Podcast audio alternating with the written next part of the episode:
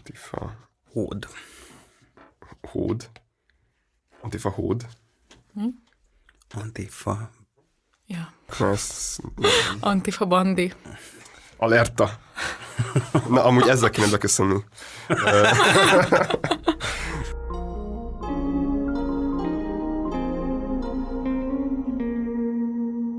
Sziasztok, én Nóra vagyok, Sziasztok, én Csepregi Dávid. és ez itt a belépési küszöb. Ez az adás április elején megy ki, és arra gondoltunk, hogy akkor legyen egy ötödik Orbán kormány egy évét értékelő adás, és ki más is lehetne ehhez a vendégünk, mint Jánbor András. Úgyhogy nem sokára vele találkozhatok majd az adásban, de előtte még fontos elmondanunk, hogy ahhoz, hogy ezek az adások létrejöhessenek, ahhoz a Partizán nyújtja nekünk is az infrastruktúrát, a szakmai hátteret, és uh, ahhoz, hogy a partizán létezhessen, ahhoz pedig szükség van rátok. És most van egy új lehetőség, amivel plusz erőbefektetés, plusz pénzráfordítás nélkül igazából tudjátok támogatni a munkánkat, ez pedig úgy történhet, hogy az adó 1%-otokat a partizánnak ajánljátok fel idén, a partizán rendszerkritikus tartalom előállító alapítványnak egészen pontosan, ehhez a ö, részleteket megtaláljátok az adásunk leírásában, vagy pedig fel tudtok menni az sje1.partizánmedia.hu honlapra, és ott is minden információ le van írva, úgyhogy nagyon köszi, hogyha támogatjátok a munkánkat ezen keresztül is. Az az ember, aki azt mondja, hogy nincs különbség bal és jobb oldal között, az jobb oldali.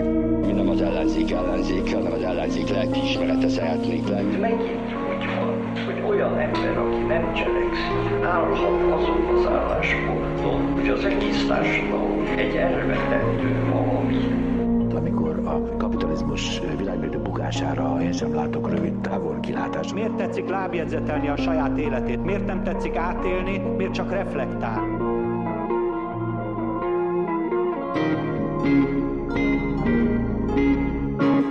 Szia, Jámbi! Sziasztok, üdvözlöm a hallgatókat is. Vagy sziasztok, hallgatók, talán ez egy. Jó reggelt, magyarok! Nagyon köszi, hogy eljöttél hozzánk, és azt hiszem, hogy nyilván már többen ismerhetnek az egyik előző adásunkból is, akár, hogyha belépési küszöbb hallgatók, de nyilván so- sokan tudják, hogy te most már József és Ferencváros országgyűlési képviselője vagy, úgyhogy ezért hívtunk el téged, hogy mint az a politikus, akivel beszélgettünk az előválasztás után, azzal most becsekkoljunk, úgymond, hogy mi történt ebben az elmúlt másfél évben, meg az április harmadika óta eltelt egy évben, úgyhogy erről fogunk veled beszélgetni. Azt szerintem fontos elmondani, hogy a Dáviddal itt nem nem tudom, semleges, objektív. igen, nem független objektív újságírók vagyunk, meg szerkesztők, vagy nem tudom, ennek a látszatát se próbáljuk fenntartani. Dávid éppen egy Jánbor Andrásos kampánytollal írta a jegyzeteit itt az elmúlt percekben, illetve mindketten együtt dolgozunk Jánbor Andrással a Szikra mozgalomban, úgyhogy ez egy ilyen, nem tudom, barátságos baloldali beszélgetés. Szerintem akkor tegeződjünk is. Jó, jó, Ja, ja, ja. Jámbi, igaz, ahogy a barátaid szó- jó. Antifa bandi. és ja, szóval hogy ezek, ezeket csak azért mondom, hogy ezek a beszélgetésnek a keretei. Nyilván azt gondolom, hogy egyébként ennek van plusz hozzáadott értéke is, aztán majd persze eldöntitek, akik hallgattok minket. Politikusokról sokszor úgy gondolkozunk, mint akik egyfajta ilyen intézményt képviselnek, vagy intézményesült, nem is személyek, nem is emberek, hanem egyfajta dolog, ami lebeg a levegőben. Talán ennek kicsit szemben én kicsit kíváncsi lennék arra, hogy te személyesen hogyan élted ezt a másfél évet meg, a te életed szempontjából milyen kihívások és milyen új dolgok jöttek veled szembe, amit érdemesnek találsz megemlíteni. Ja, szóval, hogy milyen volt az utóbbi egy év Jánbor Andrásnak? Tehát, hogy, hogy, hogy ellenzéki képviselőként, egyéni országgyűlési képviselőként, ami így a legfőbb tanúság nekem ebben az egy évben, hogy emberek azt gondolják, hogy nekem hatalmam van az ő életüket segíteni, megváltoztatni, és hogy valójában ez a hatalom mennyire nincs a kezemben. Tehát a, a iszonyatosan sok ilyen megkeresést kapok, nagyon sok iszonyatosan durva történet jön szembe, és ebben nagyon-nagyon kevés az, amiben, amiben valódi segítséget tudok adni, mert nyilván az van ebben a rendszerben, hogy hát mondjuk a végrehajtói kartagét nem én jelölöm ki az igazságügyi minisztériumon keresztül, mint mondjuk ezt valószínűleg számos fideszes képviselőtársam teszi, nincsen hozzáférésem ehhez a rendszerhez, mondjuk egyébként nem is baj talán, hogy nincs hozzáférésem ehhez a rendszerhez, és így azért nagyon-nagyon más ez a hatalom, ami, amiről itt beszélünk, ettől még hatalom egyébként, Úgyhogy, ja, hát ez a legfontosabb tanúság szerintem ebből az elmúlt egy évből így a személyes működésemet illetően. Én egyébként próbálok intézményként tekinteni uh-huh. a munkámra. Nyilván magamra nem tudok intézményként tekinteni, meg, meg ha magamra intézményként tekintek, az azt is jelenti ugye, hogy hogy így a, a személyes szükségleteim azok így eltűnnek a képből, és az meg, az meg valójában nem, tehát a, a, az, hogy mondjuk aludjak, az, az szükséges a munkám elvégzéséhez, és hogyha ha intézményként tekintenék magamra, akkor, akkor ez, ez a szükséglet ez kevésbé lenne fontos, mint mondjuk elvégezni dolgokat, miközben meg ahhoz, hogy ez a munka fenntartható legyen, ezekre abszolút van szükség. Ugye másfél éve voltál itt nálunk, ahol arról beszélgettünk még az előválasztás után közvetlenül, hogy a magyar nyilvánosság az így hogyan osztódik fel ellenzékre, Fideszre, és hogyan képződnek meg olyan törésvonalak, amik egyfajta ilyen egymás kizáró dihotómiában léteznek. Ugye akkor az egyik ilyen legaktuálisabb ügy az a diákváros kérdése volt, és a Fudan Egyetem, amire szikraként, jámbiként szerveztünk tüntetést, és ott sikerült megvalósítanunk azt, hogy egy alapvetően kelet-nyugat törésvonalban képződő konfliktusnak legyen egy lakhatási, ha úgy tetszik, egy balos olvasata. És amúgy tök érdekes volt, most így visszahallgattam a beszélgetést, ott azt mondod, hogy abban az esetben, hogyha politikus vagy, akkor ez egy ilyen politikai gyors kaja, hogy hmm. rájössz ezekre a törésvonalakra, erről ezeken keresztül egy csomó erőforrást tudsz behozni, hogy csúnya Kína, nem tudom, mert az emberek számára ez ismert. És biztos vagyok benne, hogy, hogy az utóbbi egy évben te nagyon közvetlenül találkoztál most ezzel a törésvonal, vagy ezekkel a törésvonalakkal újra, és nagyon érdekelne az, hogy, hogy így bentről hogyan látod, hogy milyen mozgástere van adott esetben egy baloldali parlamenti képviselőnek arra, hogy ezek között a törésvonalak között lavírozzon, és építsen fel adott esetben saját ügyeket, vagy hozzon létre új törésvonalakat. Hát az egyik, egyik része ennek a dolognak az, hogy hogy, hogy kicsit olyan, mint hogyha ezek megszűntek volna. Tehát, hogy, hogy Belülről, vagy, vagy hogy így... Ne... A magyar nyilvánosságban. Uh-huh. Tehát, hogy, hogy, hogy mondjuk e, itt egy ukrán, ukrajnai háború, és akkor hát ennél a, en jobban a kelet-nyugat törésvonalat semmi nem húzza föl, de mégis ilyen értelmiségi ö, megfogalmazásokon és médiatermékeken kívül, meg a Momentum párt politikusán kívül igazából ez a, a hár nyugatos cucc, az kb. mint hogyha, mint hogyha így nem létezne a közéleti nyilvánosságban. Tehát akkora lett az erőfölény, és az ellenzéki politika annyira lényegtelen lett, uh-huh. hogy, hogy ezek a törésvonalak szerintem, szerintem sokkal gyengébbek, mint, mint bármikor. És hát a Fidesz pedig eljátsza azt ugye mondjuk Novák Katalinnal, hogy még a törésvonal túloldalán is ő van alapvetően. Uh, és, és innentől kezdve ez egy, ez egy érdekes kérdés, hogy mi van ezekkel a törésvonalakkal, amiközben globálisan, meg, meg például a nyugat-kelet soha, vagy az elmúlt 30 évben nem volt ilyen erős. És nem volt ilyen erős a, a, az oldalválasztási kényszer. De, de itthon annyira durván átalakult a nyilvánosság szerkezete, hogy, hogy a törésvonalba való beleállás is már erőforrásokat emészt fel. Tehát én azt látom egyébként, hogy mondjuk képviselőként bekerülni a médiába, az sokkal nehezebb, mint tíz évvel ezelőtt. A, és nyilván nekem még van is hozzáférésem ehhez, mert mert ugye azt már szerintem a tavalyi beszélgetésben is kitértünk arra, hogy, hogy mondjuk az ember szervez egy tüntetést, az akkor fog bekerülni, hogyha van újságíró, akire rá tud írni, és, és az az újságíró el fogja olvasni, hogy itt van egy ilyen, és akkor utána dönt, hogy ez így bekerül-e, de hogy van egy ilyen belépési küszöb, hogy egyáltalán elérjél ahhoz, hogy, hogy a megmaradt magyar független médiához hozzá tudja férni meg van egy képesség kérdés is, hogy érted-e, hogy mi az, amivel be lehet kerülni, és például én nem feltétlenül vagyok benne biztos, hogy a, a, a jelenlegi pártstruktúrában meglévő pártoknál lévő képviselők és akár kommunikációs munkatársak mindegyike érti uh-huh. ezt a dolgot, főleg, hogy ez, mint mondom, nagyon átalakulóban van egyáltalán. És ebből a helyzetből kicsit más ez a dolog. Itt, itt tényleg az a jó példa, hogy mondjuk a, a, volt ez a feltöltőkártyás áramfogyasztók ügye. És ott hát konkrétan százezer áramfogyasztóról van szó. akik, akiknek egy ilyen egészen szürreális lehetőséget adott a kormány arra, hogy rezsicsökkentett módon fogyasszák az áramot. Ugye augusztus 1 alakult a rezsicsökkentés, ott nem az van, hogy hónap végén kapod a számlát, hanem hogy veszel áramot, és gyakorlatilag az volt, hogy három cég három különböző dolgot mondott arra, hogy hogyan lehet áramot venni a rezsinövelés, a rezsicsökkentés átalakítása a rezsinövelés után. Ebből az egyik azt mondta, hogy majd valamikor adunk tájékoztatást, a másik kettő pedig olyan lehetőséget adott, amivel ö, átlagfogyasztás alatt is emelt áron tudott fizetni az ember, hogyha nem figyelt, mert pedig nehéz volt figyelni, mert hogy például az MVM olyan tájékoztatást adott, amiben a, úgy csináltak, mint hogyha az emberek kilovattot vásárolnának, miközben pénzt töltenek föl. Tehát kb. olyan volt, mint hogyha az MVM nem ismerni a saját rendszerét.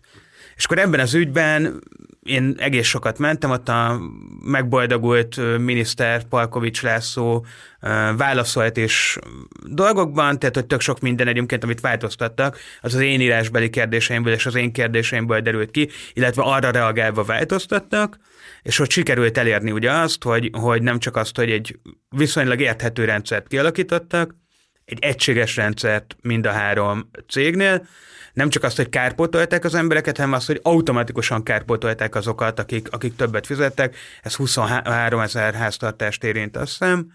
De hogy ezzel például bekerülni a médiába, az egy ilyen elképesztő küzdelem volt, és nyilván azért, mert hogy, hogy ez, ez a tipikusan az a helyzet, amikor egy újságíró volt, aki feltöltőkártyás áramvásárló a, az wow. egyik online lapnál, ő értette a dolgot, volt még egy másik lapnál egy nő, aki ezzel foglalkozott, ő nem értette egyébként, és akkor így nagyon nehéz volt, tehát hogy, hogy nehéz volt elmagyarázni, hogy, hogy itt egy ilyen, tehát hogy itt emberek mehetnek tönkre tömegesen, hogyha, hogy az önhibájukon kívül, hogyha ha nem változtatják meg ezt a rendszert, és azt meg ugye átvinni, hogy itt egy ellenzéki siker született, arra teljesen immunis a magyar uh-huh. média. Tehát, hogy, hogy így utólag kellett kérni, hogy így srácok, tehát, hogy így az elmúlt 15 lépcsőben, amikor eljutottunk odáig, az mindegyikben csináltam valamit, így létszi azért legalább, ha már egyébként az én írásbeli kérdésemből derül ki a változás, azért legalább a nevemet írjátok oda, uh-huh. hogy, így, hogy így van valami, a, úgyhogy ez egy ilyen, tehát hogy ez egy jó példa arra, hogy, hogy nagyon-nagyon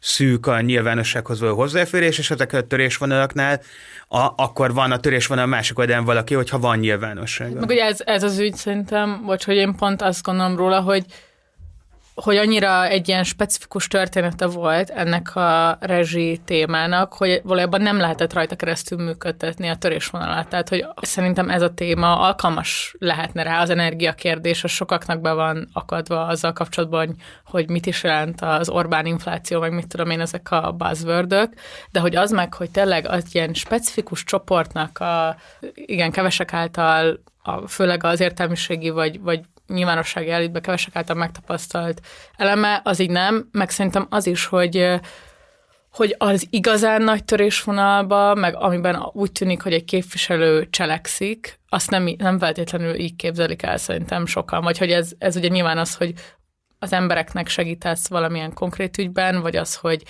magát, a hatalmat konfrontálod valamilyen teátrális módon. Most az én fejemben például ez a kordonbontás sztori van, ami számomra a önnön jelentőségén és hatásán messze túlmutatóan kapott médiafigyelmet, ez az én véleményem, és hogy egy olyan sztori meg, meg nem tudom, tényleg főcímeket kap, meg, meg a cselekvésnek a láthatósága meg van teremtve igazából a nyilvánosság által miközben az ilyen ügyekben meg nem, nem mindegy, ez csak az én frusztrációm, de ezt, ezt nagyon érzékelem. Ugye ez az, amit a hatházival lenyomtunk, vagy három Igen. vitát már, hogy a kontroll versus képviselet kérdése.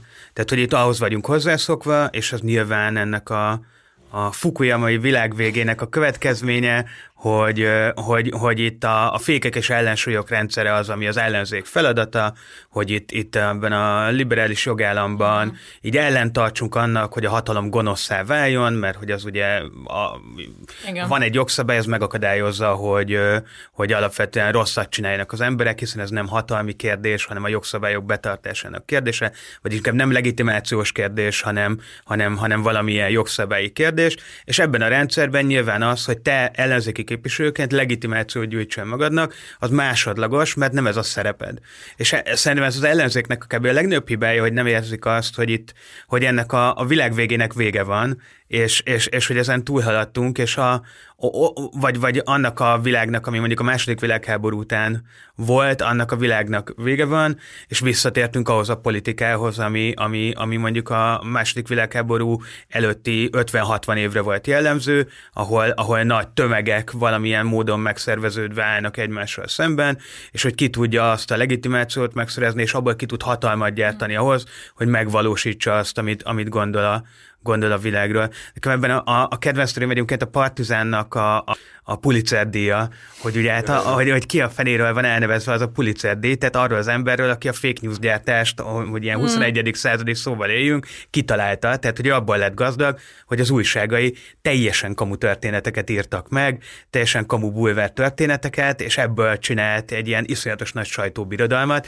és ő most a, a, a, ugye a tényújságírás és az objektív újságírás pápadíja kb. Igen. Tehát arra gond, azt hittem, hogy arra gondolsz, hogy senki nem beszél arról, hogy a Partizán Pulitzer díjat kapott, arra, hogy volt egy Az tök jogos. A, a, a, a, a, mert a, tehát nyilván a magyar Pulitzer díj az... Hogy azt a Marci kapta, nem a Partizán. Oh, bocsánat. A Partizán sajtódíjat kapott. Ja, ja.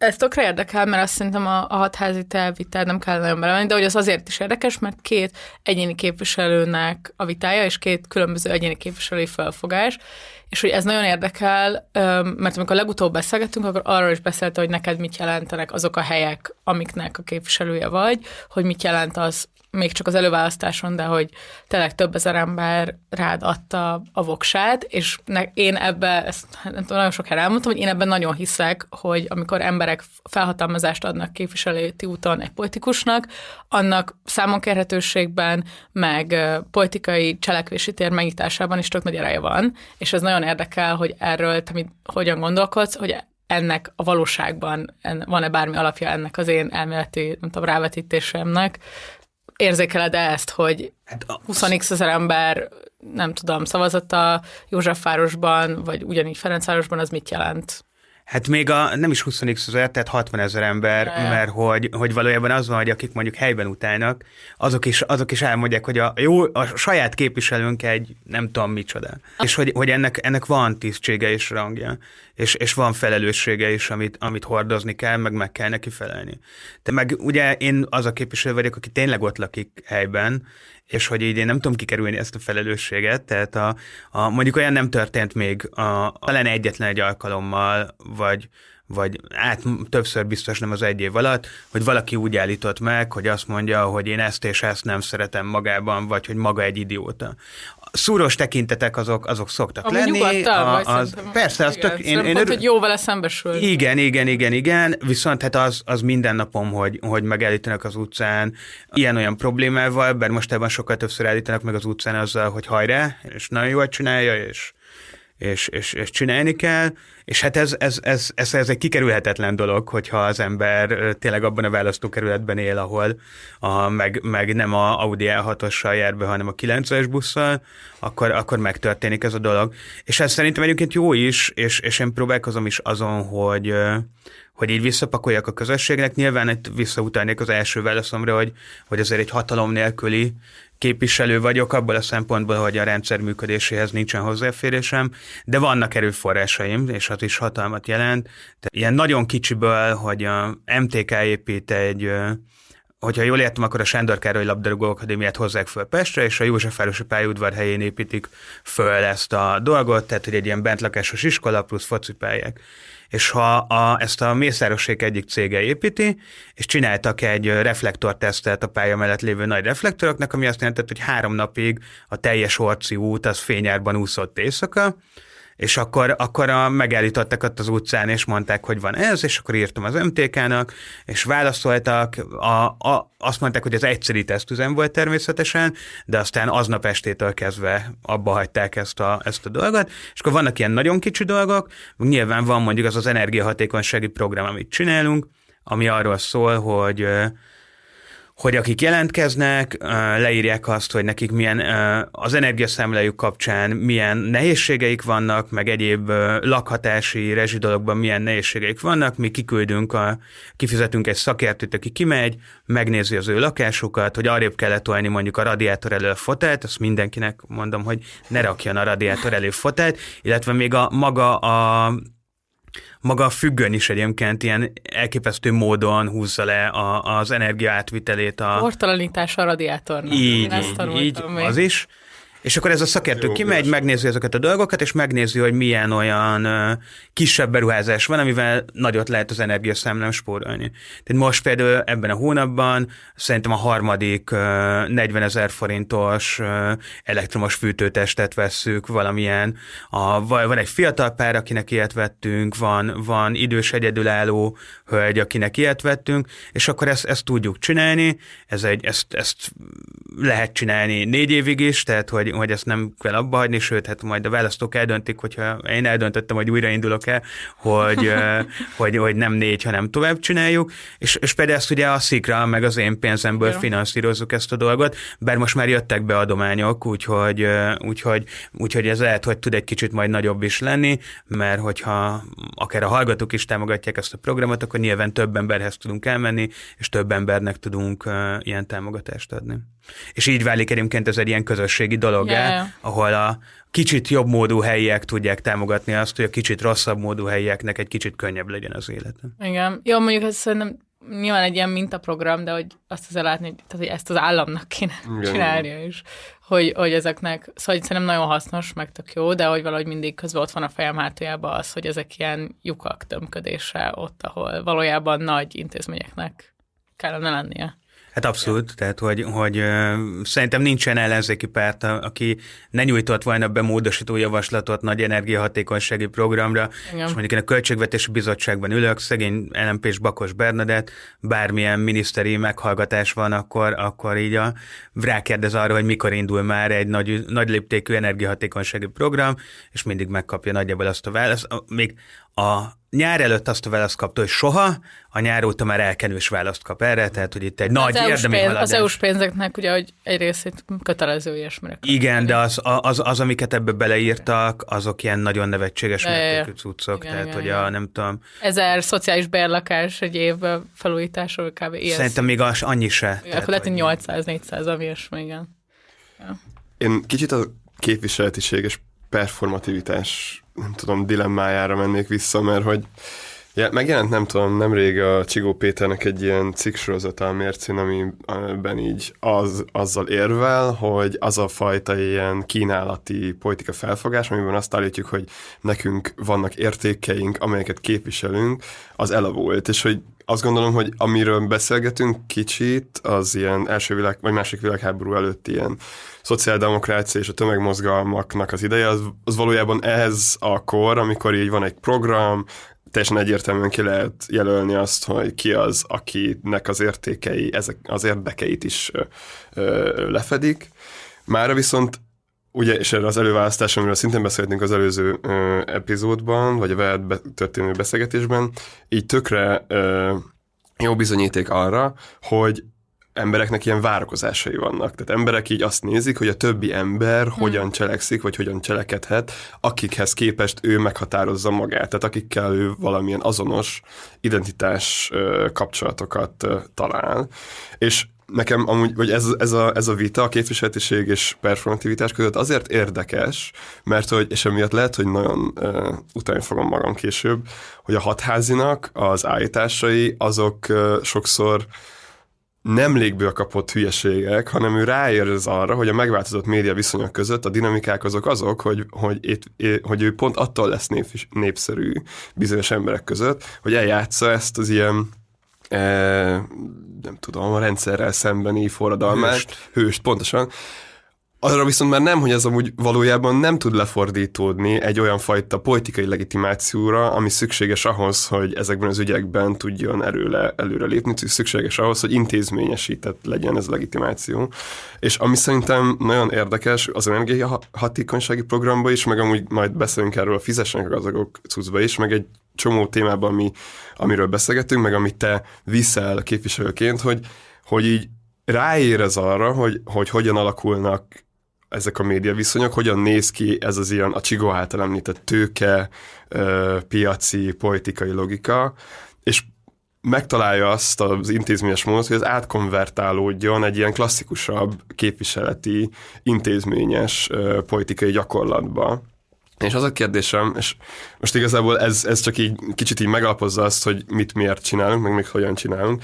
Az a kérdésem, hogy, hogy így te amikor amúgy ilyen performatív versus képviseleti dolgokról öm, gondolkozol, akkor így, akkor hogyan gondolkozol erről? Tehát, hogy így megadod azt az igazságot a hatházinak, és tényleg fú, rengeteg hamut fogok szórni, szórni a, szemem, a fejemre, hogy így, ő egy ilyen létező igényre reagál. Tehát azt, az, azt ugye itt ilyen, ilyen résekről beszélgetünk, és hogy, és, hogy, és hogy ezt a rést ő megpróbálja betömni, csak elégtelenül. Tehát ugyanúgy, ha mag, maga után hagy egy vákumot, és hogy a te ilyen politikai gyakorlatod az erre egy sokkal tudatosabb uh, választ ad. Szerintem kombinálva a kettőt, rámutatva, hogy ez egy áldilemma.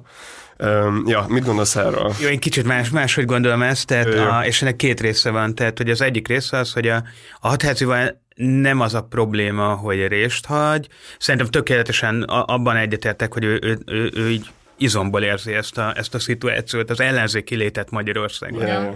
És azért érzi egyébként ezt az ellenzéki létet Magyarországon, mert hát ő az egyik legtöbbet támadott képviselő, és egyszerűen, a, a, a, egyszerűen az az érzet, az, meg ugye nincsen közössége, tehát az az egyedül vagyunk érzet, ami egy ellenzéki szavazónak ma Magyarországon az érzete, az az, az övé. Tehát, hogy ez, ez, ez, ez, ez, ez, ez így egy per egy. Ami a probléma, hogy ez, ez nem képes, tehát hogy, hogy Hatházi Ákos bármit is csinálna, ő nem tud többséget szerezni Magyarországon, pontosan azért, mert ennek a egyébként milliós szubkultúrának az életérzését adja vissza. És, és a, ezen a milliós szubkultúrán kívül emberek nem tudnak ehhez csatlakozni. De a hatház még mindig jobb egyébként ebből a szempontból, mint mások, akik viszont direkt ezt a szubkultúrát akarják így nyesegetni, és izé, mm. tortát szeletelni belőle, mert hogy, hogy ők, ők nem, a, nem az van, hogy egy ilyen természetes állapotból vannak ebben, hanem ők legyártják azt, hogy ezt a szubkultúrát termelik újra, egyébként egyre kisebben most már 12 ja. éve. A másik része a dolognak az meg nem, nem a képviselet per performativitás kérdés, hanem a közösség kérdés és a politika csinálásnak a különböző szintjeinek a kérdése. Tehát az egyik legbrutálisabb dolog, ami ma történik Magyarországon, az az, hogy így a, az egymáshoz való viszonyunk alakul át. Hogy mit gondolunk a gyengékről. Uh-huh. Tehát, hogy mit gondol a társadalom a, a, a gyengékről, és itt szerintem van egy rossz változás, tehát, hogy, hogy milyen kommentek mennek, nyilván ne kommentekből ítéljünk, de mondjuk egy, egy erőszakos bűncselekmény alatt, tök mindegy, hogy milyen erőszakos bűncselekmény alatt, jönnek a kommentek, hogy jó, hát megérdemelte, stb. És nem az áldozat hibáztatás szintjén, hanem úgy, hogy a világ legtermészetesebb dolga az, hogy aki erősebb, az leveri a gyengébbet. Ez egy ilyen nagyon-nagyon rossz folyamat, hogy az erőkultusznak van egy ilyen, ilyen iszonyatosan erős uh, ilyen cucca. 16 évvel ezelőtt mondjuk egy foci VB-n vagy foci EB-n a magyar testem 80% a kis csapatoknak szurkolt, mert hogy, hogy ez, egy, ez egy ilyen igazi ilyen izé, tehát hogy a saját helyzetünkből fakadó mentalitás, hogy mi egy kicsi ország mm. vagyunk, mi nem jutunk ide, hát ott vannak a svájciak, meg a nem tudom kicsodák, és hogy, hogy egyébként én azt látom, hogy például ez, ez sokkal kevésbé van így, mint, mint annó, és hogy, hogy ezt tudom, hogy egy ilyen nagyon hülyes alatt, de hogy, hogy szerintem ebben van egy ilyen erős, erős átalakulás. És az a kérdés, hogy ennek a megváltoztatására elegendő az, hogyha pártpolitikát csinálunk és frontpolitikát csinálunk, vagy az van, hogy kell egy ajánlatnak lenni a társadalom számára, hogy hogyan tudunk együtt élni egymás mellett, és hogyan tudjuk a közös ügyeinket elintézni a mikroszintől a, a tetejéig. És ez valójában az a politikai ideológia, amit egyébként ugye az ellenzéki közeg nagyon nagy része valami baromságnak tart. Miközben, miközben az, hogy baromságnak tart, azt, hogy, hogy hogy mondjuk hiszünk a szabadság, egyenlőség, testvériség dologban, hogy nem gondoljuk azt, hogy egy ilyen új feudalizmus az jó, mert hogy egyébként azért Budapesten kívül egy, egy kvázi ilyen új feudalizmus-szerű rendszer alakul ki, és pont egyébként ez tegnap voltam egy ilyen beszélgetésen, ahol Hiller István is ott volt, és olyan nagyon szépen fejtette ki azt, hogy, ennek van egy jó kifejezése, azok, az a jobb oldal, ami ezt a, a felvilágosodást tagadó jobb oldal, a... Reakciós. Nem, ennek van valami... Hogy, hogy ez hogyan, hogyan jelenik meg a Fidesz politikájában. És hogy, hogy, hogy amikor a társadalom olyan nincsen, hanem amikor a szociális törvény vitájában felel Rétveri Bence, és azt mondja, hogy társadalompolitikát nem csinálunk, mi gondoskodáspolitikát csinálunk, amit egyébként balos szempontból ezt a kifejezést így Igen. üdvözölhetnénk is, de hogy itt az öngondoskodást jelenti a gondoskodás politika. Tehát, hogy nem az a baj ezekben a homofób cuccokban, hogy, vagy az is baj nyilván, hogy, hogy itt ez a hagyományos ilyen gyűlöletre, félelemre rájátszó dolog van, de hát itt tagadása van az egyenlőségnek. Nagyon durván, meg a testvériségnek tagadása van, hogy, hogy minden ember egyenlő és egyenlő jogokat illeti meg őt. És van egy ilyen folyamat, és ezzel szemben az ellenzék, vagy, és ma- maguk azok a gondolkodó emberek is, akik még legalább írnak valamit, az nem, nem, nem tudja megjeleníteni. Nyilván ez egy képességhiány, egy szervezettséghiány, és egy nagyon nagy gondolathiány. Nem tudja megjeleníteni azt az ajánlatot a társadalom számára, ami nem egy pártpolitikai program, de valójában ez az a program, amit hiányolunk.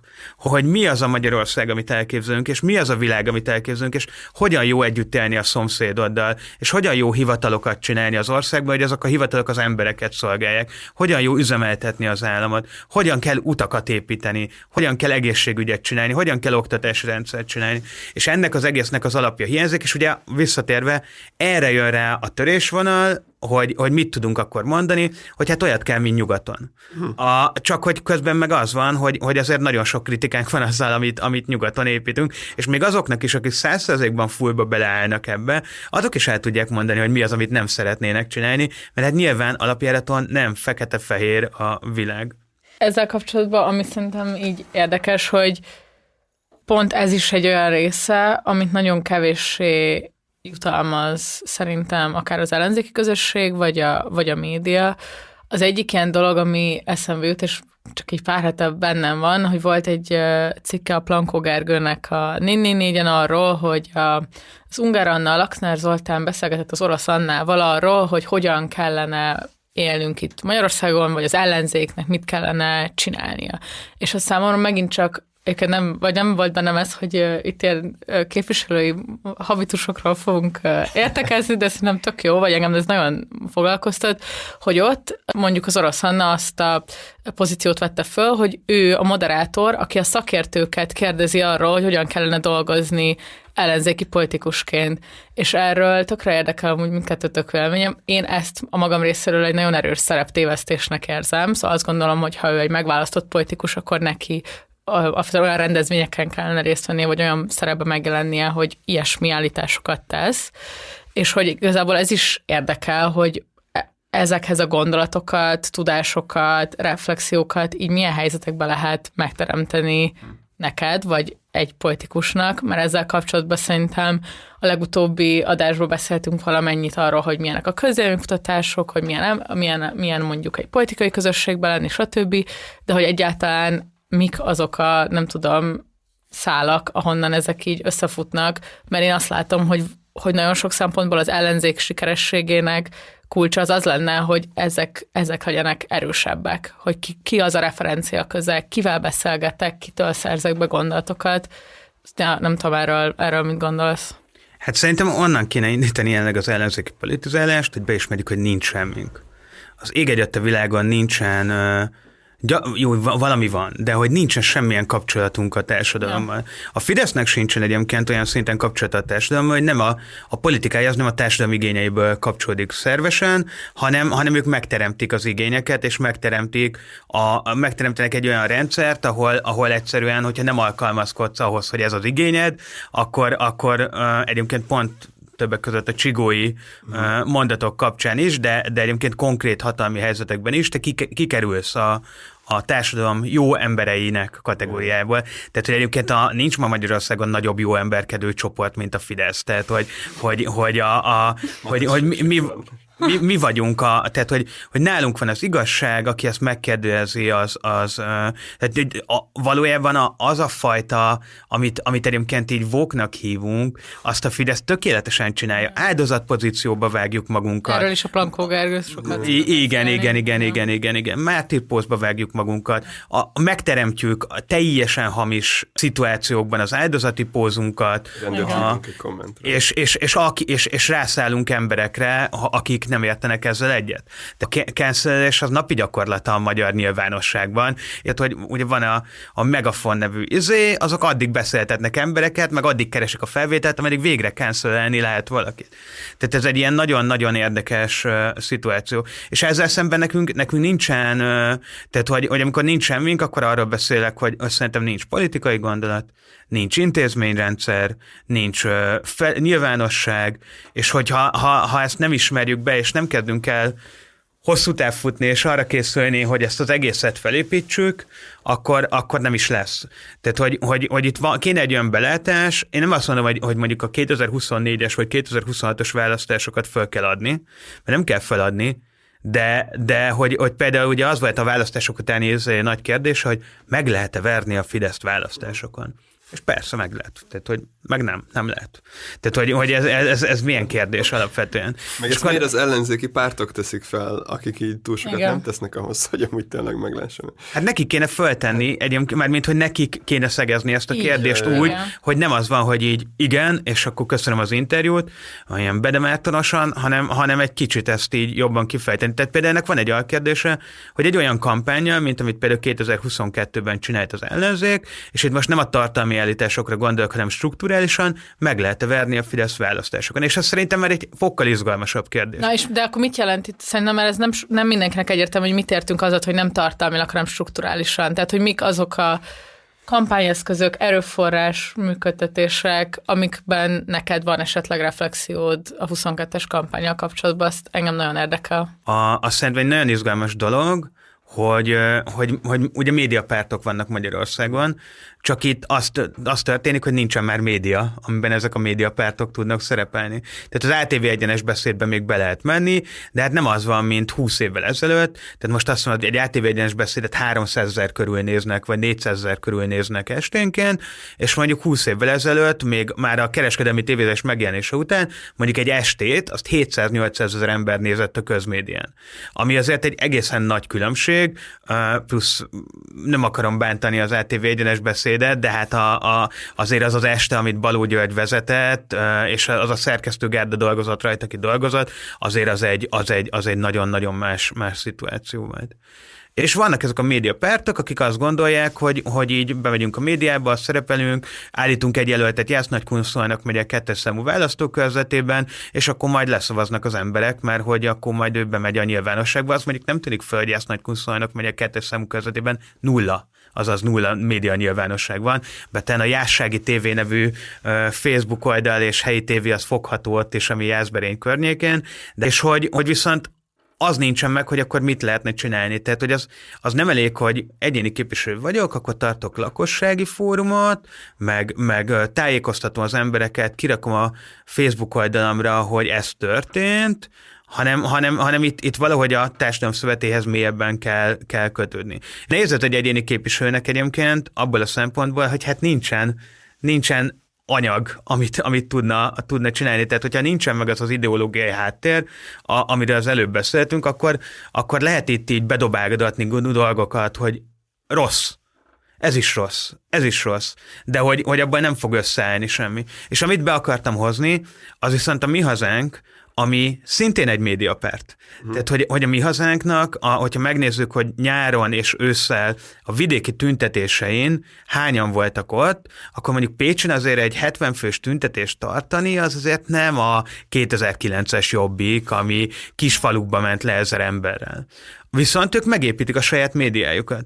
Tehát, hogy megépítik a Torockai YouTube oldalán, megépítik a, a magyar jelen különböző oldalain, mert hogy ők, ők hát, és szerintem egyébként ennyivel erősebbek, tehát, hogy gondolati és tartalmi oldalon a, a Azért ott is van szerintem. Igen, de hogy, hogy, hogy, hogy az, amíg azért tudna ez az ellenzéki, mondjuk az LMP van annyira a összekapott dolog gondolatilag és tartalmilag, mint a mi hazánk szerintem például, még talán a jobb időszakaiban a Momentum, meg a DK is, a, mert mint hogy így van, el tudnak valamit mesélni a világról, hogy az mennyire hasznos, az már egy más kérdés, vagy hogy milyen szavazói csoportokat szólít meg, de hogy, hogy így nincs nyilvánosság. Ugye a DKTV is erre egy kísérlet, de a DKTV az tipikusan az, amiről, amiről beszéltünk, hogy ez a saját világunknak a megszólítása, és a torta újraelosztás szerepben való ilyen, ilyen nagyon erős szó. Egyébként ott volt egy fogadásunk a DKTV-ről.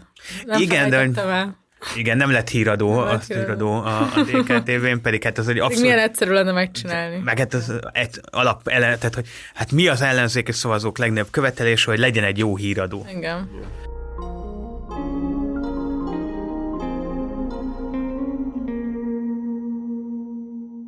Nekem, hogy bocs, hogy ilyen sokat utalok vissza az előző beszélgetésre, de azt hiszem, hogy én személyesen is sokat tanultam az utóbbi egy évben, és, ilyen, és az ottani ilyen témák, meg állítások így tök új keretezésben jelentek meg most, meg így tök jól át tudtam gondolni, hogy akkor amúgy miről beszélgetünk, meg milyen tétjei voltak, és, és az egyik ilyen nagyon, ugye azzal is kezdtük a beszélgetést, hogy te kint álltál gyakorlatilag a Rákóczi téren a kampány alatt reggeltől estig.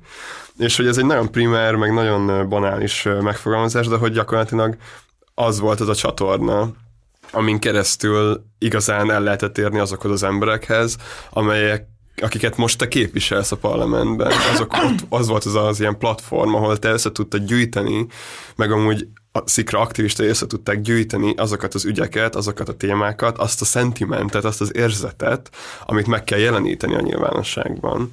És hogy így beszélgettem egy ilyen, vagy voltam, részt egy ilyen jogvédő szervezetnek a nem tudom, kerekasztalán, és ott megkérdezték, hogy így miért tűnt el a közbeszéd Magyarországon? Hova tűnt a közbeszéd Magyarországon? Miért nincs közbeszéd Magyarországon?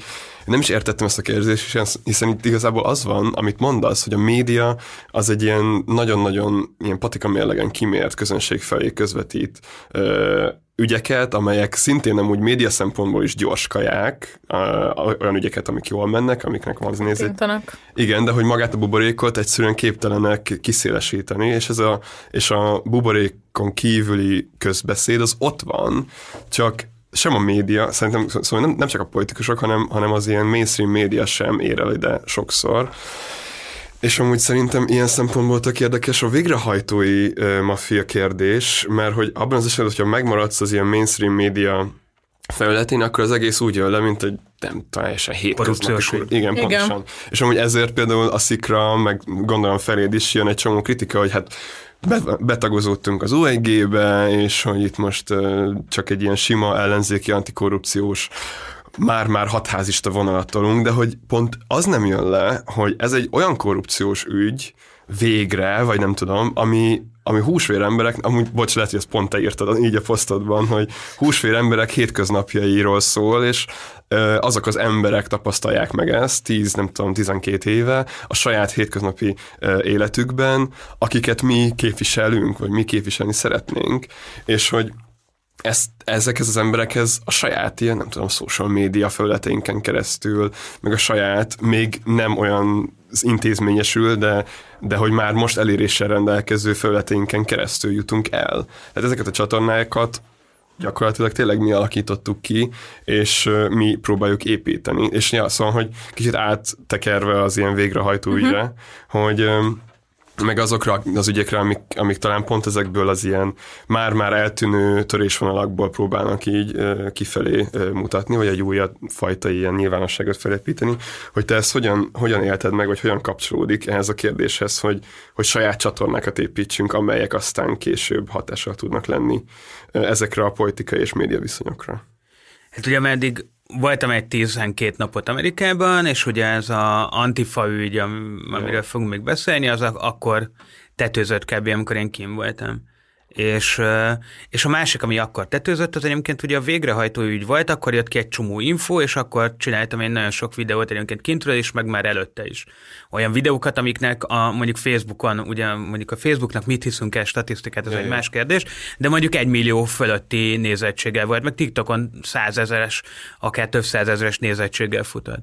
És amikor hazajöttem, akkor ugye az volt, hogy hát akkor izé, a fél szélső jobboldali, meg fideszes médiában az van, hogy én egy terrorista vagyok, akkor induljunk el reggel Józsefvárosban, és akkor nézzük meg, hogy mi történik itt a izé, és akkor semmi nem történt az ég egyet a világon, tehát hogy ugyanazok az emberek, akiket ismerek, azok rám köszöntek. Akkor délután volt az, hogy akkor délután is elindultam egy megbeszélés után, és akkor a, a Szűz utcában az óvoda előtt, így egy taxisofőr állt a taxia mellett, nagy darab csávó, ez az, ahogy elképzeljük, egy ilyen igazi metázoltáni alkat, és, és átüveltett nekem, hogy maga az a jámbor.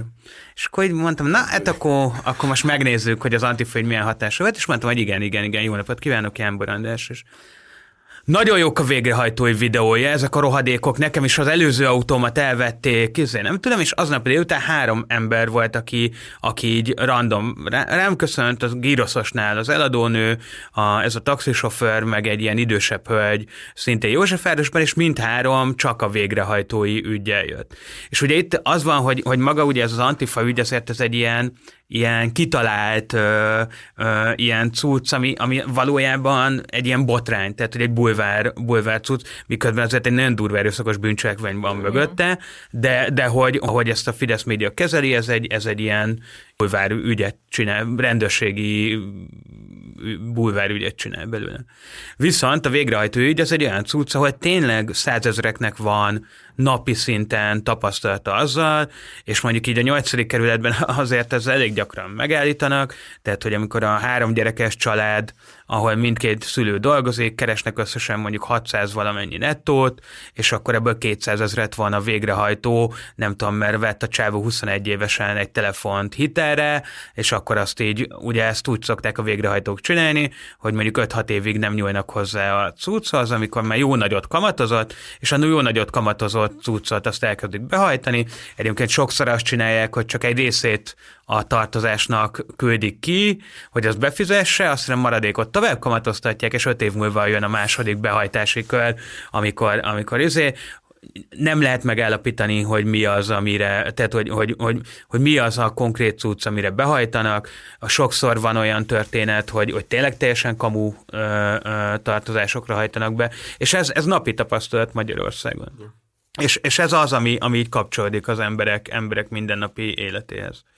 Amúgy szerintem ezt mind aláírom, de szerintem a végrehajtó ügyben azért a bulvár is hozzátesz ahhoz, hogy ez működik. Szóval az, hogy például pont tegnap ez kijött, ez a itt vagyunk 20 prostituáltal, gyere, meg a, mit szól, ez, hogy a francia krémesen izél a sádul a feleségével, szerintem azt azért ne tagadjuk le, hogy, hogy nem, de ez, tehát nem a... materiális izékhez szerintem, tehát, hogy ez egy olyan tökéletes film lesz, nem tudom, tíz éven belül ez a sztori, hogy, tehát, hogy gyönyörű. De én, én pont azt mondom, hogy, hogy ha az ellenzéki médiát nézzük, akkor csak ez van. És yeah. nincs meg mögötte az a társadalmi valóság, ami valójában yeah, yeah, yeah. az alapja ezeknek a Nem, nem, szerintem, ez szerintem csak hozzátesz, és yeah, kell ahhoz, hogy működj. Nyilván, tehát, hogy, hogy meg, meg hát azt szerintem azt mindenki érzi, aki legalább három cikket elolvasott ebben a témában, hogy hát itt, ami itt a vádemelésben van, az, az full kamu. Tehát, hogy, hogy, hogy itt ennél sokkal nagyobb hálózatról van szó, ami nincsen egyszerűen felszámolva. Yeah. És szerintem itt van egy ilyen véget nem érési faktora is ennek az egésznek, ahogy jönnek ki a cikkek, jönnek ki az infók, fönnmarad.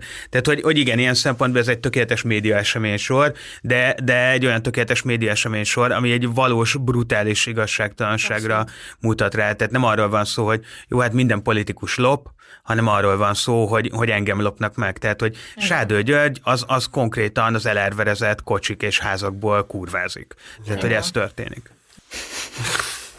Még a másik dolog, amivel amivel szerintem felhívtad te magadra a figyelmet, vagy a szikra, az az elmúlt hónapokban a Fizessenek a gazdagok üzenetnek az újra melegítése volt, és hogy ezzel kapcsolatban engem szintén érdekel az, hogy hogy ez mennyire működik, hogy, hogy erről tényleg azt gondoljuk el, hogy, hogy kapcsolódik organikusan egyébként az, e, a, a mag ellenzéki közösségen túl embereknek a, a társadalmi tapasztalásához, mert szerintem ez a kulcskérdés uh-huh. igazából mindenben, amit, amiről beszélünk, hogy tudunk-e ezen tágítani, vagy pedig másképp megképezni ezeket a bázisokat. Hát szerintem kapcsolódik, tehát hogy vagy kapcsolódni fog, hogyha megfelelő tartalommal van megtöltve. Ja. Tehát, hogy, hogy, hogy nyilván a, a alkalmas arra, hogy megteremtse ezt a kapcsolódást, vagy így mondom inkább az is egy napi tapasztalat, de ez nyilván nem úgy napi tapasztalat, mint egy végrehajtós ügy, hogy így, így miközben nem tudom, alig bírod kifizetni a számlát, aközben így látod, hogy így húzzák föl a csili házakat három utcával arrébb. És, és nem azokat a csili házakat, amiket a középosztály húz föl, hanem, hanem ez az 5000 milliárdos típusú házakat, és Budapesten ez azért egy, egy elég létező jelenség alapvetően, tehát mondjuk a Kávária utcában olyan új építésű házak épülnek, amiket nyilván a nyolcadik kerület alaplakói soha az életben nem fognak, nem fognak tudni bevásárolni magukat. És, és, és hogy, hogy ez, egy, ez egy, tehát ez az igazságtalanság létezik, a, még nem töltöttük ezt meg szerintem azzal a kellő mennyiségű tartalom, amivel, amivel meg lehet, de arra alkalmas, hogy hosszú távon ö, képet építsen, és, és, és azokat a csoportokat célozzuk be, akiket egyébként még nem érünk el, vagy nem érünk el úgy, hogy, hogy a politika csinálásba be tudjuk vonni, mert ugye ez a kérdés, nem az a kérdés, hogy tehát mi nem pártot építünk ebből a szempontból, nem szavazókat gyűjtünk, Igen. hanem embereket, akiket be tudunk a politika csinálásba húzni, de, de hosszú távon megalkalmas rá, és, és hosszú távon szerintem ezt, ezt, ezt kell építeni van ez az ilyen felfogás, hogy, hogy politikai pártot kell csinálni, és akkor politikai pártot úgy lehet csinálni, hogy van egy tagság, és akkor ez szintén ebből az ilyen száz évvel ezelőtti szociáldemokrácia képből jön. És hogy öm, Szerintem annak egy nagyon fontos tanulsága az az, hogy igen, politikát úgy lehet csinálni, hogyha van egy legitimáció, azonban szerintem az intézmények kiüresedésének a tendenciáját tök komolyan kell venni, nem csak olyan szempontból, hogy hogy így fel kell ismerni, hogy a kiüresedett intézmények valójában nem képesek már arra, hogy képviseljenek, hanem az, hogy sose lesz lehetőség újra ugyanolyan intézményeket felépíteni, mm. bármennyire is szeretnénk, és bármennyire is azt gondolnánk stratégiailag, hogy egy, egy másfél milliós szociáldemokrata tömegpárt egy szintén két milliós szakszervezettel az, ami, ami itt meg tud változtatni dolgokat.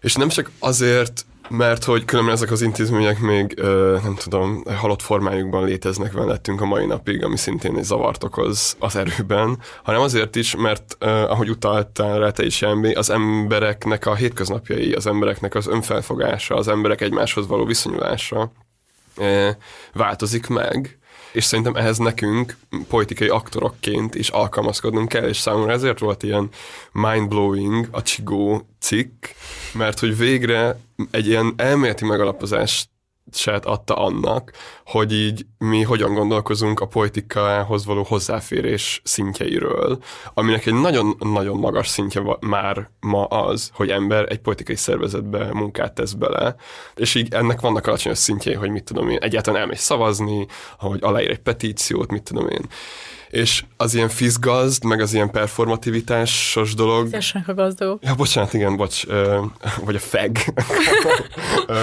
a, a fizessenek a gazdagok, meg az ilyen performatívabb dolgok számomra azért fontosak, úgy, hogy össze van kötve amúgy egy intézményes képviselettel és intézményes érdekképviselettel, mert hogy mert hogy az van, hogy már az is egy szintje a politikával ja. bevonódásnak, hogy te látsz valamit, és azzal egyetértesz.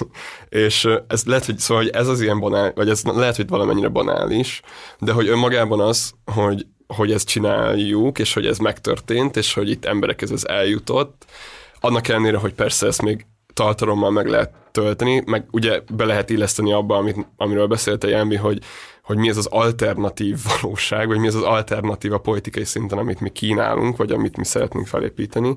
De hogy önmagában, hogy ilyen dolgok eljutnak emberekhez, ilyen megvillantanak, nem is tudom, egy jobb, igazságosabb világ valóságát, szerintem ez egy tök nagy teljesítmény. Csak ez másodszor jön elő ez a száz évvel ezelőttire, hogyan ja, gondolunk, tehát hogy, hogy én, én, erre, én itt a tömegpolitika korára gondoltam, és nem arra, hogy egy az egyben azt kell ja, hozni.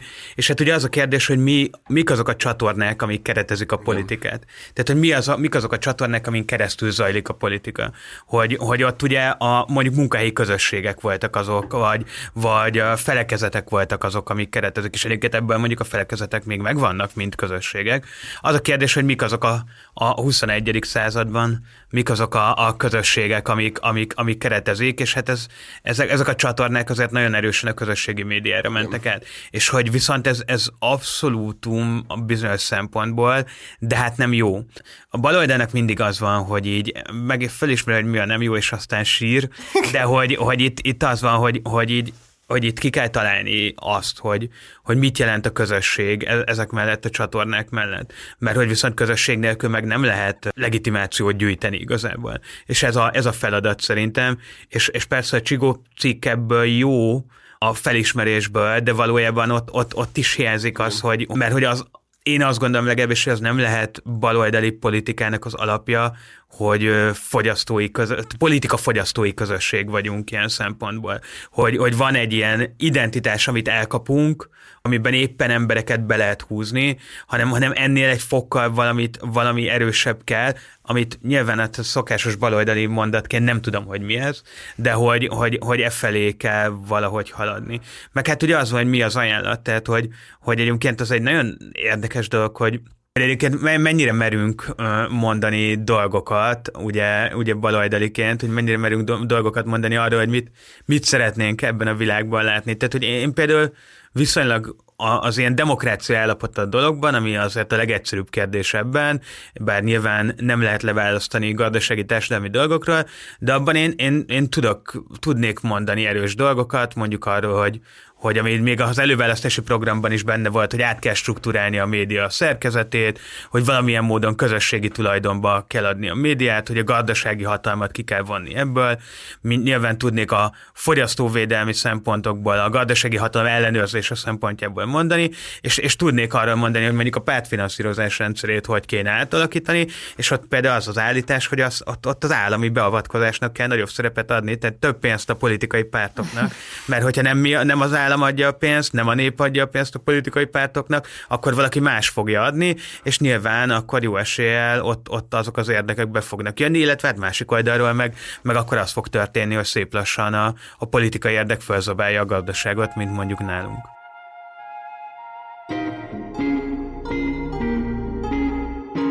Átmenjünk az antifára? Igen, és ezt akartam mondani, hogy már utaltál rá, Jelmi, hogy, hogy akár a, az utcai tapasztalatban, akár a online hogyan jött vissza az, amit mi antifa ügyként írunk le, ami ugye az, hogy voltak különböző viperás támadások Budapesten a kitörés napjához kapcsolódóan, és ezzel kapcsolatban az egyik uh, szikratagot is meggyanúsították, illetve most a legfrissebb az az, hogy Dák Dániel hívta ki a rendőröket egy, egy kommentelő lányra, aki csőbombával fenyegetett fenyegette Dák Dánielt. Amely csőbombának a geolokációját Orbán Viktor bérrendszerében helyezte. Így van. A fenyegetés szerint. Mission Impossible. szóval, szóval, ja, de hogy azért ez nem vicces, vagy hogy vagy vannak szerintem humoros elemei, meg vannak abszurd elemei, és, és tényleg ezek, ezekről a Potyhandi Edina például egy jó videót csinált nemrég, de hogy mégiscsak itt alapvetően téged, a szikrát, embereket, akiket ismerünk, alapvetően erőszakos cselekményekben való részvétellel, vagy azokra való buzdítással vádolnak. Én azt látom, hogy azért van hatása, egyébként látom azt, hogy aki fogyaszt Fidesz médiát, ott egyszerűen bekapcsolnak az aggodalmak. Engem erről érdekel, mit gondolsz, hogy mit lehet ezzel kezdeni, hogy egyébként azt látod el, hogy, hogy ez egy sikeres kampány ellenünk, vagy sem. Szerintem itt van arról, tehát, nagyon, tehát ugye az a kérdés, hogy miért történik ez. Erre egyébként szerintem több megfejtés van egyszerre. Az egyik megfejtés az az, hogy ugye én abban a választókerületben vagyok országgyűlési képviselő, ahol Kocsis Máté a, a Fidesz választókerületi elnöke, az a Kocsis Máté, aki a Fidesz negatív kampányáért felelt legalábbis a választási kampányban, akinek a volt kabinetfőnöke a polgári titkosszolgálatokat felügyelő helyettes államtitkár, az, akinek a, ehhez a média gépezethez van hozzáférése, és itt ez biztos, hogy, hogy ebben a kampányban szerepet játszik. A másik az, ugye itt a Card nevű Facebook, egyébként konzervatív Facebook oldalnak volt erről egy posztja, amiben szerintem egyébként volt pár dolog, ami, ami túlzás, de volt egy csomó minden, amivel egyetértettem. Abban például teljesen egyetértek, hogy ez a rendszer, ez ugye a tehát bármi olyan dolgot, amit hosszú távon akár lehetséges, lehet, hogy ebből lesz még valami, annak érdeke azt még csirájában ö, meglőni így rosszul fogalmazva, tehát hogy, hogy jelenleg mi nem tudjuk keretezni azt, hogy mi kik vagyunk, viszont a Fidesz tudja keretezni azt, hogy mi kik vagyunk. És az, hogyha nem te magyarázod el a saját történetedet, hanem, hanem más magyarázza a te történetedet, az nyilván egy projektnek megadja azt, hogy így meddig juthat el azért én nem gondolom azt, hogy ez egy olyan, olyan cucc lenne, amire tíz év múlva emlékezni fognak az emberek. Nyilván ezen a Fidesz dolgozhat, hogy ez, ez ilyen legyen, de szerintem ezt lehet fölülírni.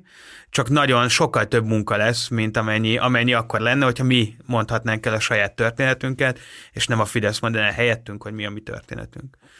És a harmadik része az meg az, hogy, hogy azért itt, hogy, hogy, hogy az az üzenet, az tényleg, azt én is hallottam, amire a hatházi Ákos beszélt még a Szabad Európának október környékén, hogy, hogy itt azért a Fideszből megüzenték azt, hogy ebben a válsághelyzetben, aki pattog ellenzéki, azt, azt lelövik. Hm. A, a, mármint így politikai értelemben. Ja. És, és hogy, hogy itt, itt arról is van szó, hogy, hogy mi ugye itt a végrehajtói dologban a fizessenek gazdagok kampány a kaszinóknál, a Félixnél rámutatni arra, hogy itt van egy ilyen, tehát hogy, hogy így tényleg ez a legfrissebb cucc, hogy mondjuk rezsicsökkentés gázár, nem leszek pontos a számokban, de ugye a, a, a átlagfagyasztás fölött 604 forint nettót fizet most valaki ö, a gázért, és a cégeknek az MVN jelenleg 400 forint per nettó áron adja a gáz, tehát hogy az a piaci ára, a, ami, ami jelenleg kijön, és hogy így az történik, hogy gyakorlatilag embereken, akik átlag fölött fogyasztanak, keres a magyar állam egy energiaválság közepén. Akik nem csak az elit, mert mondjuk, az elit... hogyha az elitről lenne szó, akkor ez kevés Persze, de ez, a, aki kádárkockában aki Pest megyében például. Igen. Aki nem tudott nagy energetikai beruházást fordítani, és mondjuk egy 30-40 évnél, vagy akár 20 évnél idősebb házban lakik. És lehetne folytatni sőt, nagyon sokan egyébként pont a legszegényebb társadalmi rétegekből, vagy az alsó középosztályból kerülnek ki, akik ebbe a kategóriába csúsznak bele. És ebben a helyzetben az volt, hogy, hogy szerintem ennek van egy ilyen üzenetértéke, hogy uh-huh. bárki, aki csinál valamit, arra rá kell, rá kell Nem összeesküvés? Vagy ilyen Szerint, Szerintem ez, ez következik a, rendszer politikai okay. logikájából. Tehát, hogy, hogy a megfélemlítés az egy nagyon fontos eszköz ennek a politikai rendszernek. Uh-huh. És akkor ugye menjünk visszafelé, tehát, hogy, hogy hogy ugye az az állítás mindkét esetben, hogy én és a szikra mozgalom kapcsolódunk ezekhez az erőszakos dolgokhoz.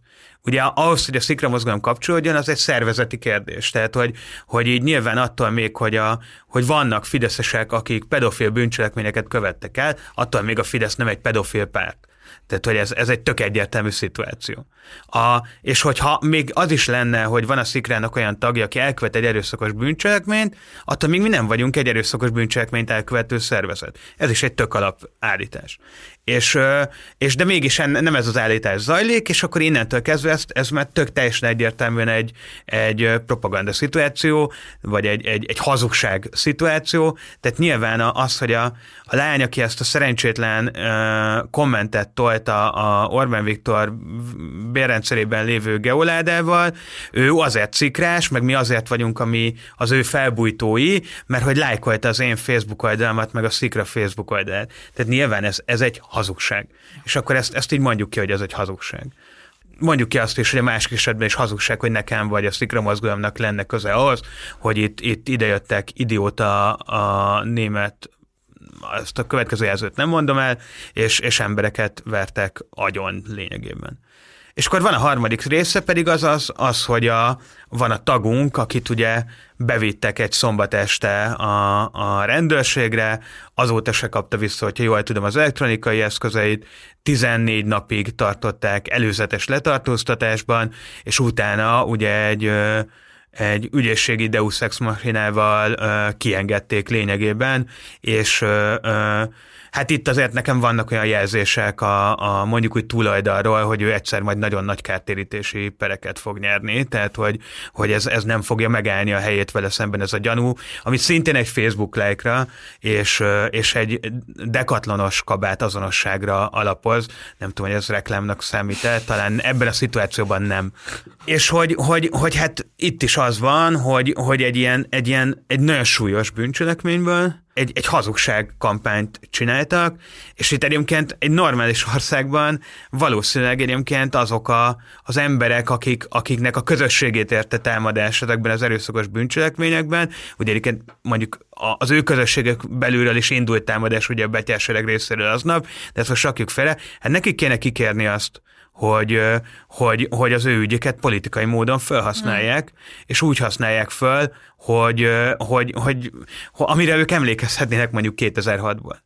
Tehát, hogy, hogy nekem, amikor a, a beszélt egy ügyvéd ismerősömmel, aki egyébként látta ezt a, a, az, a, az ügyiratot, a, és akkor azért is keresett meg, hogy izé, a, az volt a kérdés, hogy mit gondolsz róla, és annyit vissza, hogy 2006 dolgozott egyébként a 2006-os dolgokban ügyvédként.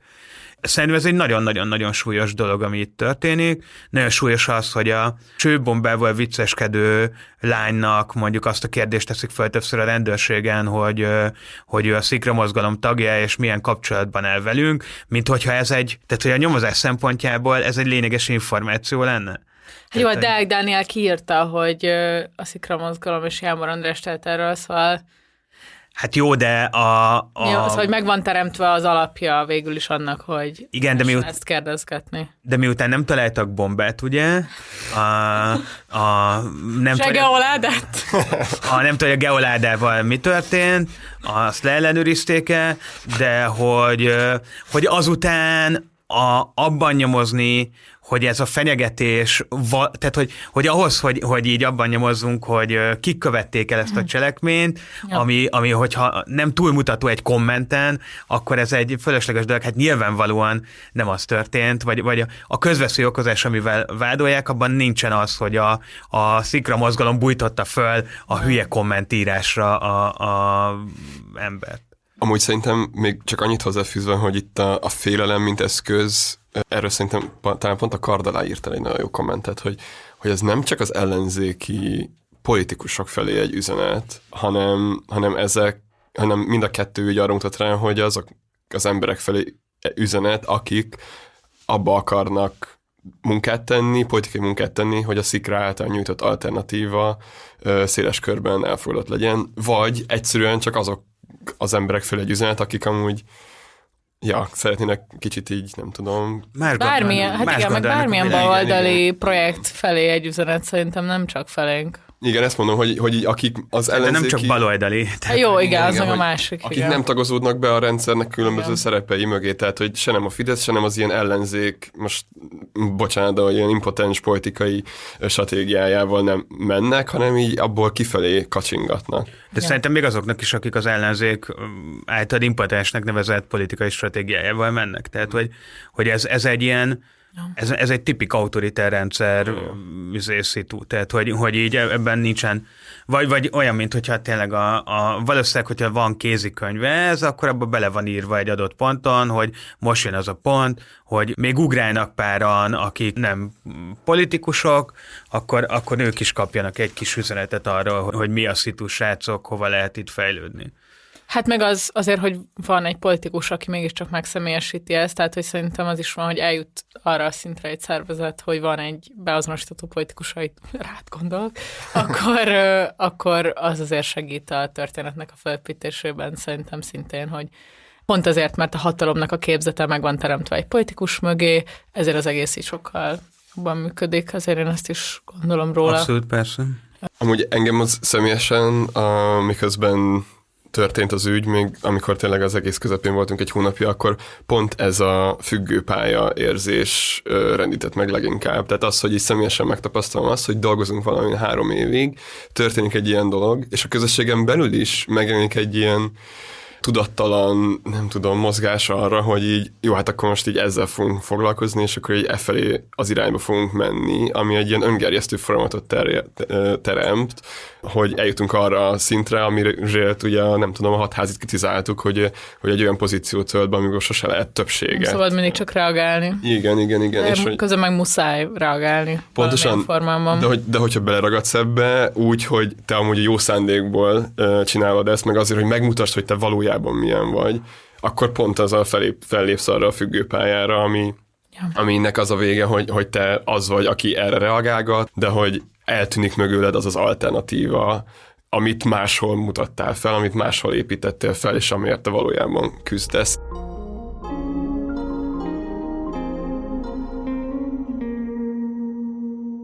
Jámbi, beszéltél most is arról, hogy az egész egy hosszú távfutás, és az, hogy ilyen intézményeket felépíteni, ezt az alternatívát megteremteni egy hosszú távfutás, ez egy nagyon-nagyon fontos mondása neked is, és a baloldal különböző szereplőinek, hogy nincsen egyszerűen, nincsen egy rövidített, rövidebb út.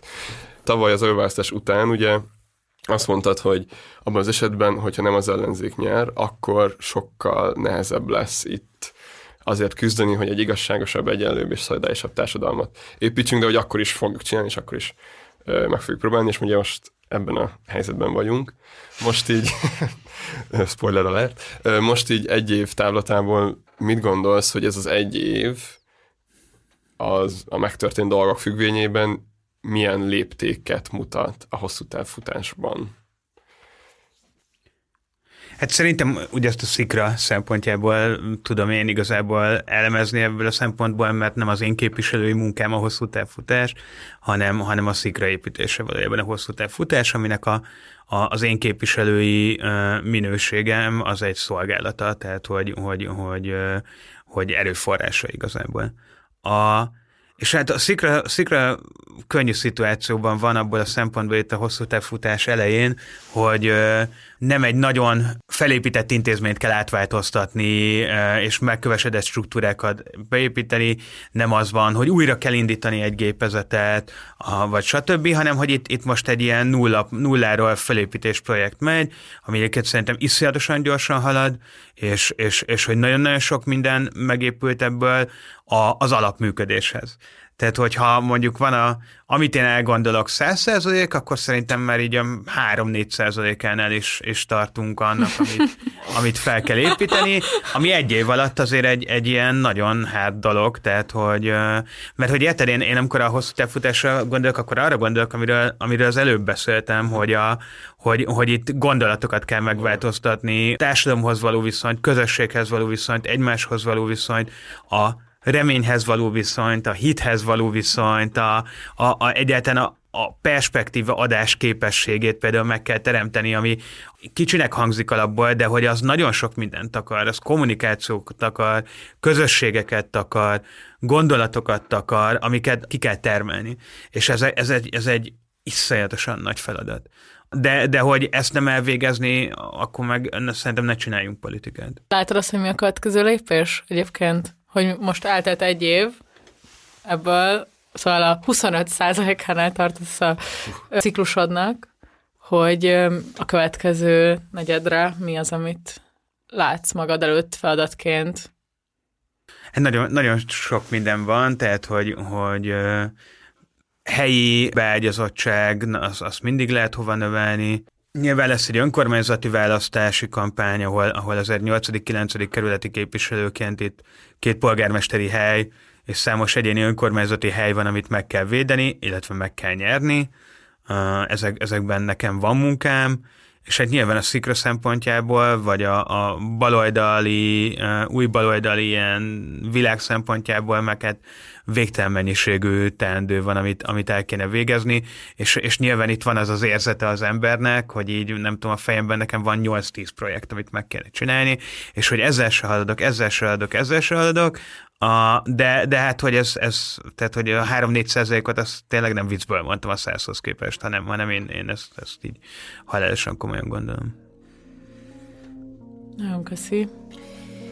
Nagyon köszönjük. Jánbor Andrásnak, hogy megtartotta a 2023-as évértékelő beszédét. Ja, Istenem, Azt csak hallottam. köszönöm a meghívást. Nagyon reméljük, hogy ebből egy rendszert tudunk csinálni, és jövőre is értékeled velünk a, a, a, a tavalyi évet, vagy ide, mit tudom én. Öm, Ha és, még lesz belépés, köszönöm. Mi? ja, ja, ja.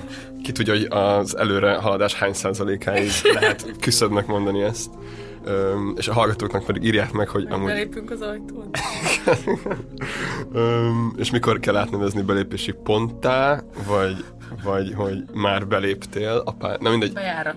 A bejár... Szerintem a maradékot nem mond már el, mert azt már úgyis kikapcsolták. Igen, de várj, ne kapcsolod még ki, mert még van egy nagyon fontos, amit uh, szeretnék elmondani. Le, biztosan láttad te is, hogy a Marcit, Gulyás Márton 6 7 órán keresztül kérdezgették az emberek arról, hogy mit gondol különböző témákban, és valószínűleg azt is tudod, hogy milyenek az apropója.